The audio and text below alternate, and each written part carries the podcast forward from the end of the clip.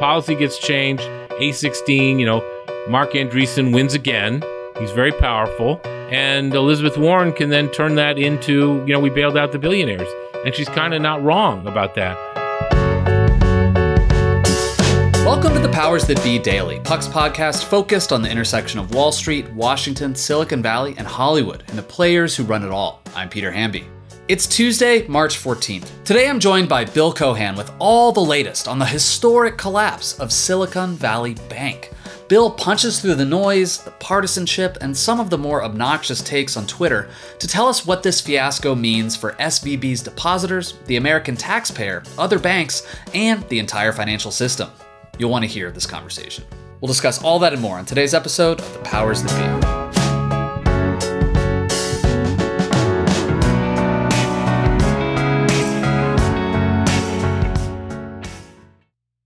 Ryan Reynolds here from Mint Mobile. With the price of just about everything going up during inflation, we thought we'd bring our prices down. So to help us, we brought in a reverse auctioneer, which is apparently a thing. Mint Mobile unlimited premium wireless. Ready to get 30, 30, bit to get 30, bit to get 20, 20, 20, bit to get 20, 20, bit to get 15, 15, 15, 15 just 15 bucks a month. So, Give it a try at mintmobile.com/switch. slash $45 upfront for 3 months plus taxes and fees. Promo rate for new customers for limited time. Unlimited more than 40 gigabytes per month slows. Full terms at mintmobile.com. Happy Tuesday, everybody. Welcome to the Powers That Be. I'm joined, of course, today by Bill Cohan, who's going to walk us through the latest on the failure of Silicon Valley Bank. I believe the second biggest failure all time, Bill, after Yes. Washington Mutual back in 2008 when the financial crisis was going down. Thanks for joining us. I know you've been busy this last weekend, just like a lot of uh, VC guys and companies and anyone who had exposure to this bank. I haven't heard a great sort of Cliff Notesy explainer on how this all went down. Can you just give me one real quick for powers that be listeners? Like, why did this happen? It happened because anytime depositors all rush to get their money out of a financial institution at the same time, banks fail because the dirty little secret of fractional banking, which is our banking system, which really means that even though we think our money is at the bank, Peter, because we put it there and it's all, you know, it's there when we go to the ATM machine and we take out a hundred bucks. It's really, uh, it's not there. And so the banks count on the fact that we don't always all want our money at once. Uh, and that's because for banks to make money, they take the money that we deposit there, paying us virtually nothing for that. And if you look at the interest that you get on your savings or your checking, it's virtually zero. Uh, certainly mine is over here at JP Morgan Chase. They take your deposits along with all sorts of other money and they lend that out to corporations, to municipalities, to universities, to sports teams, to you name it. And they charge more for that money than they give us on our money. And the difference between those two, plus all sorts of fees and et cetera, et cetera, uh, is how they make their money. And they make a lot of money. In 2021, JP Morgan made $48 billion of net income. So they make a lot of money this way. And it all works great uh, until people lose confidence in a bank for whatever reason, and they all want their money at the same time, which of course is what happened last Wednesday and Thursday at Silicon Valley Bank in the Silicon Valley. Whatever reason, which is uh, still a bit of a mystery, whether it was a bunch of VCs decided that Silicon Valley Bank was no longer a, a smart place to keep your money, and so they told their portfolio companies to take their money out, or whether you know the deposits had been decreasing anyway. And the whole problem was exacerbated by the fact that as people sort of stormed to get their money out of this bank to see who could get their money out fast enough, they did not have the money to give them because, as I said before, the money is never at the bank. It was, you know, in this case, uh, in addition to being loaned out for five, seven, or 10 years, was foolishly uh, invested in uh, short in treasury securities and mortgage backed securities of seven, ten years or whatever, and try to raise the capital that they needed to give money back to the people who wanted it. They had to sell a big portion of that bond portfolio, took a $2 billion loss because the Fed had raised interest rates so dramatically. They had made this bet essentially that their bonds would be safe when they were bought at the top of the market when interest rates were really low. But what happens is when interest rates increase dramatically and then you go to sell those bonds, they're not worth mm-hmm. par. They're not worth mm-hmm. 100 cents on the dollar and you have to take your hit. So then they mm-hmm. took their hit and then they said, "Oh, by the way, we're now going to raise 2 billion of equity." And everybody decided, "Okay, you know, this this thing's over. Les just don't fay. We got to get out of here. This thing's going down the tubes." Whether it is going down the tubes or was going down the tubes or would have gone down the tubes between social media and the way they communicated, it was over.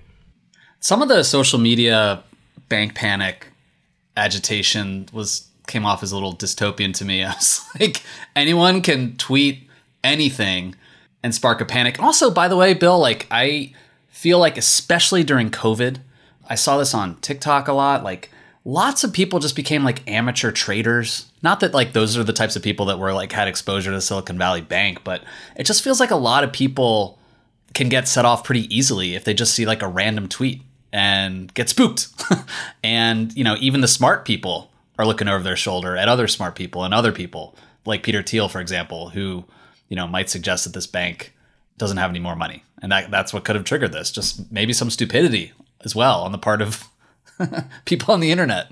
You know, every, everybody's a publisher now, Peter. Everybody's got an opinion. Everybody has no uh, carburetor on their voice. Uh, they just go right to Twitter, say what they want, go to TikTok, say what they want, go to Instagram. A lot mm-hmm. of false gods out there. A lot mm-hmm. of people who uh, act with an incredible air of authority as if they know what they're talking about. And, you know, then it's also exacerbated by people who generally do know what they're talking about and have a track record of knowing what they're talking about. Like I saw a lot of tweets on this topic over the weekend from Bill Ackman, uh, mm-hmm. who turns out is a big fan of Twitter now. Uh, apparently, he bought some of uh, Elon's equity at $44 billion purchase price. So he's he's uh, partnered with Elon in Twitter in a small way. And he now, you know, he did a Twitter Spaces. He's been writing uh, uh, essays on Twitter about all of uh-huh. this. And he speaks with a lot of authority because you know he's made a lot of smart investments over the year. He's he's made a lot of dumb investments over the year. But you know, as I wrote about extensively about him in uh, March of 2020, he made uh, you know he turned a 27 million dollar investment in credit default swaps uh, into three and a half billion dollar profit, talking about what would happen uh, because of the pandemic and what would happen in the bond market and what the Fed would do as a result of that in three weeks. So he's become sort of a, an authority on panic situations. And I'm not saying in any way he fomented it or exacerbated it in any way, but he was had a running commentary about it and what sh- should happen. I think, you know, whether it was Peter Thiel and his founders fund and their portfolio, uh, a lot of people have suggested that maybe A16Z and Sequoia uh, were telling their portfolio companies to get the hell out of uh, Silicon Valley Bank. Mm-hmm. Don't know that there's any evidence of that per se. They, of course, don't answer anybody's questions when you ask them, uh, which is annoying to say the least. so, you know, the rumors were flying about various venture capital firms uh, deciding that Silicon Valley Bank was over, getting their portfolio companies to take money out. You know, the same thing happened with Bear Stearns in March of 2008, literally 15 years ago, when hedge funds decided that Bear Stearns was over and urged, you know, told each other to take their money out. Some even bought short dated puts mm-hmm. to benefit from the collapsing stock. Mm-hmm. We never figured out who did that. So it doesn't take much, Peter. Uh, this is a confidence game. You know, when the moment that confidence is lost, it almost doesn't matter what the reason is that the confidence was lost. It doesn't really matter whether it's true or not. All that matters is you've been mentioned. uh, as a failing bank, and that's pretty much all it takes these days. Bill, I'll do a quick break, and then when we come back, I want to ask you about some of the larger political currents swirling around the story.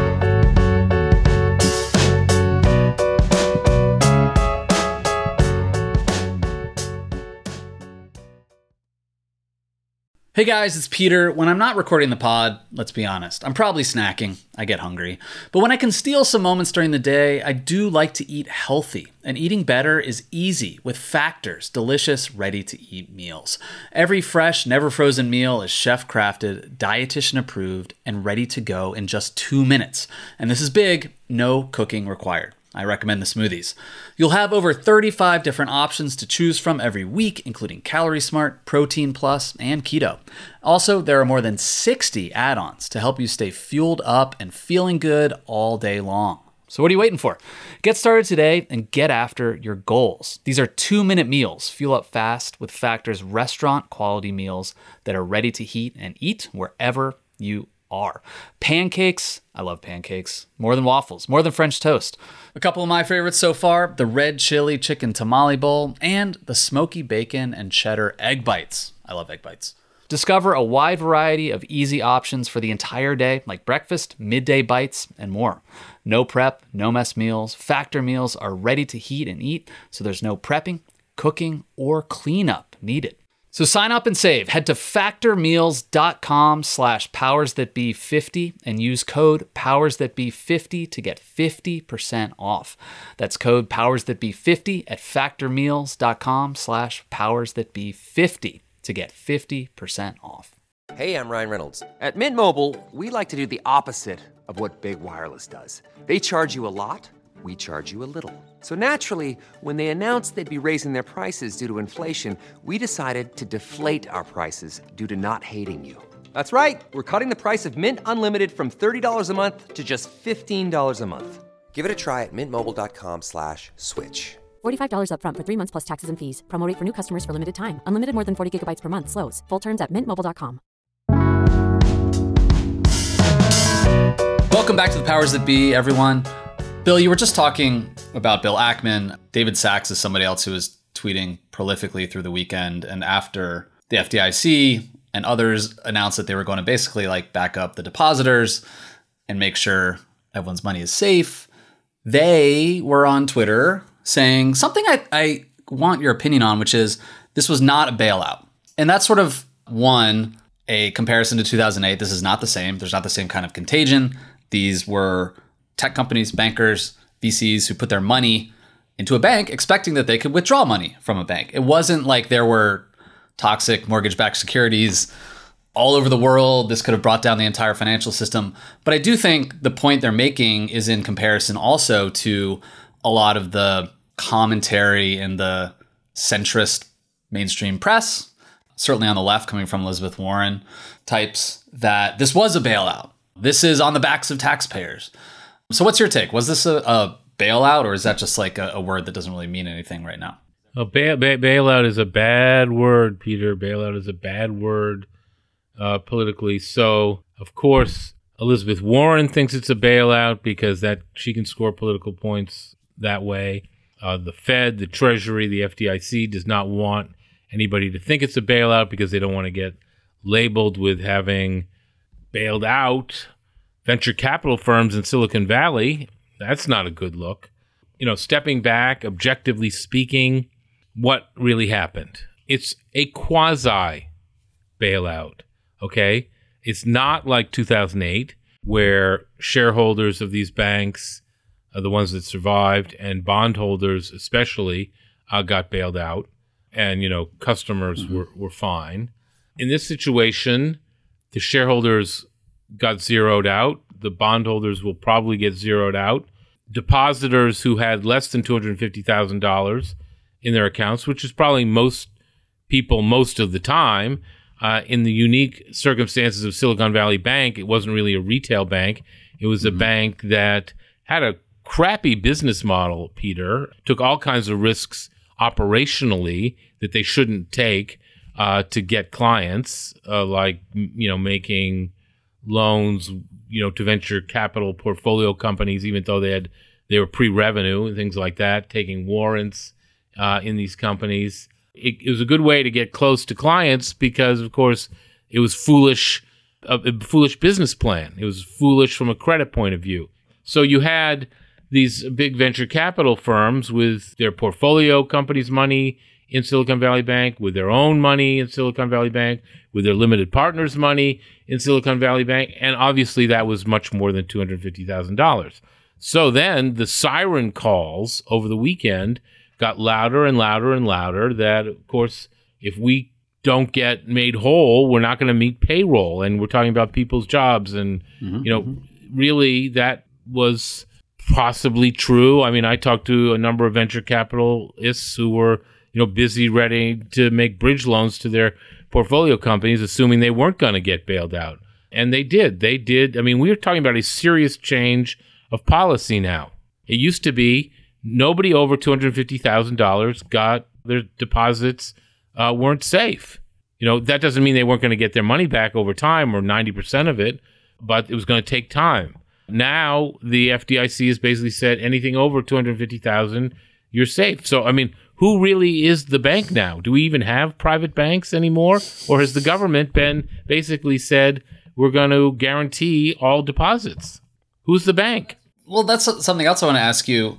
Is there a policy solution to this moving forward? Again, Elizabeth Warren says, and a lot of Democrats, although many Democrats voted for this deregulation back in 2018 on the Hill, that Donald Trump rolled back some Dodd Frank regulations that might have mitigated this yeah, problem. This, this is a big point. Let me just stop you for a second because stress tests now apply to uh, banks with more than 250 billion dollars of assets, and it used to be 50 billion of assets. But Trump and company, mm-hmm. and even some Democrats, uh, you know, and I I would love to know what our colleagues who cover politics say about who is responsible for this. I mean, I, I, this may bank, maybe even in Kevin McCarthy's district. I'm not sure, or or tangential to his district. How did this get rolled back is an interesting question. I note that Barney Frank is on the board of Signature Bank, which also failed, which is hmm. ironic to say the least. But you know, had the stress tests applied to banks with more than 50 billion of assets, then both Silicon Valley Bank and Signature Bank, Silicon Valley Bank has around 215 billion of assets, or did. Signature Bank had about 100 billion of assets, so they both would have been stress tested, and I'm sure, or I'd like to think, that the regulators would have said, "Hey, uh, your business model stinks, and you shouldn't be investing in you know mortgage-backed securities and treasuries at the top of the market because mm-hmm. you know interest rates are going up, and you're going to get totally hosed if you need to sell these things." So, but they got themselves exempted from this, and so they weren't stress test. They you know they weren't really regulated as stringently as they should have been because you know they are Silicon Valley Bank was the 16th largest bank, and somehow it's not being properly regulated because it successfully lobbied to raise the the the asset test to 250 billion. It's an outrage, and now they want us to come along and you know bail them out, and now we effectively have. We've changed the policy in a serious way about how depositors get which level of depositors get protected. In effect, we've now helped you know, Andreessen Horowitz make sure they get their billion dollars or so that I hear that they have at Silicon Valley Bank. You know, two days ago, they wouldn't have been protected. I noticed a different tone in the conversation about this between sort of East Coast media and politics and those on the West Coast. Um, and this jumped out at me over the weekend when when Gavin Newsom issued a statement um, as they were sort of figuring out, you know, how to respond to this crisis, and he said, I've been in touch with the highest levels of leadership at the White House and Treasury. Everyone is working with FDIC to stabilize the situation as quickly as possible, to protect jobs, people's livelihoods, and this is what jumped out at me the entire innovation ecosystem that has served as a tentpole for our economy. And my friends and, and their friends who had money in Silicon Bank, Bank and, and their companies, they were also freaking out over the weekend. And it was a little bit of a different type of conversation than the one that you hear from Elizabeth Warren, which is like comparing this to the 2008 crisis. And then you have Democrats out here on the left coast who are saying, well, no, this is isolated. There's not going to be a contagion. This is about shoring up these very important tech companies and we need the government's help here. It's not the same thing. And I just that just really jumped out at me. There were just like on the East Coast and the West Coast two different kinds of perspectives on what would happen if this bank collapsed. Yeah, I mean, this is a particular ecosystem. This isn't the whole financial system, right? Just like FTX going down uh, affected the crypto ecosystem to the extent that it did, but it didn't affect everybody else. This affects a certain sector of the you know Silicon Valley innovation startup ecosystem. So I mean I heard from VCs on the East Coast here who were freaking out because their portfolio companies had their money at Silicon Valley Bank. Mm-hmm. Uh, I heard from an entrepreneur in Vienna who had his company's money in Silicon Valley Bank. Hmm. Obviously, in Silicon Valley and the West Coast, the venture capital firms that do business with Silicon Valley Bank for whatever crazy reasons were freaking out. And they make a lot of noise and they have a big megaphone. Okay. And, you know, Twitter is part of that. And Elon Musk is part of that. At one point, Elon said, you know, maybe I'll buy Silicon Valley Bank and fold it into Twitter. Mm-hmm. You know, so they make a lot of noise. They have a lot of money. They're very powerful politically. Part of, unfortunately, the decision that occurred here uh, late Sunday night, which was to change the policy dramatically and effectively bail out depositors up to you know an unlimited amount of money beyond 250,000. Right there you're no longer talking about little people. You're talking about rich people, mm-hmm. wealthy people. And you're effectively protecting them from the blast zone of this explosion. You know, which may or may not be the right thing to do, but it is a change in policy you know, it's the right thing probably for the undercapitalized startups and their payrolls, but is it the mm-hmm. right thing to allow A16Z to make be whole immediately on their billion dollars that they have at Silicon Valley Bank? I don't know. Doesn't seem mm-hmm. right, but they're very powerful, and you can't say, okay, well, we're gonna, you know, do this for some people with money more than two hundred fifty thousand, but not all people you know, then then you're just picking winners and losers, and we don't like to do that. So the policy gets changed. A16, you know, Marc Andreessen wins again. He's very powerful. And Elizabeth Warren can then turn that into, you know, we bailed out the billionaires. And she's kind of not wrong about that. But it's not the same as 2008, not even by any stretch of the imagination. It's right to restore confidence in these regional banks who still got hammered today, you know, in the stock market. But you know, I think the run on the bank aspect of it has been curtailed, and that's probably a very important thing to do. But in the course of that, once again, you've bailed out billionaires. You've bailed out Marc Andreessen. But not with taxpayer money. Not yet. Uh, it could go that way. At the moment, they're they're bailing out. Uh, the bailout is being run by the FDIC, which has mm-hmm. about a you know hundred or two hundred billion dollars in it that comes from the banks. It's the banks mm-hmm. have to pay those premiums to the FDIC. Now we'll see how far that goes. I suspect that'll go far enough. But another thing that's happening here is, if I understand properly, mm-hmm. is that the Fed is thinking about buying these assets from Silicon Valley Bank that they invested in uh, these treasuries and these um, mortgage-backed securities that were bought when the market was at its peak and have since lost a lot of value. They're buying them for par. Well, mm-hmm. if they're buying them for par, that means that they're paying 100 cents for something that's worth 80 cents. Who's paying that? Uh, mm-hmm. The Fed is paying that. Who's the Fed? Is the Fed the Fed is owned by banks? Maybe the Fed has the profits to do that, or maybe the Treasury's doing this. You know, somehow some of that could get back to back taxpayers, but that's a big black box. I'm not sure yet. We know the answer to that. All right, Bill. Thank you so much for walking us through this. Maybe we'll have right. you back on this week if things go haywire. Thanks a lot, man. Thanks so much for listening to another episode of The Powers That Be. As a reminder, The Powers That Be is the official podcast of Puck. We'd like to thank Ben Landy, Liz Goff, and Alex Bigler for their editorial and production guidance. If you like what you hear, please share with a friend. It really helps us keep delivering the inside scoop that only Puck can offer. Follow us on Twitter at Puck News. I'm Peter Hamby. See you tomorrow. This has been a presentation of Cadence 13 Studios. Please listen, rate, review, and follow all episodes wherever you get your podcasts. The Powers That Be Daily is executive produced by John Kelly, co founder of Puck, Chris Corcoran, chief content officer and founding partner of Cadence 13, and produced by Ben Landy, executive editor at Puck.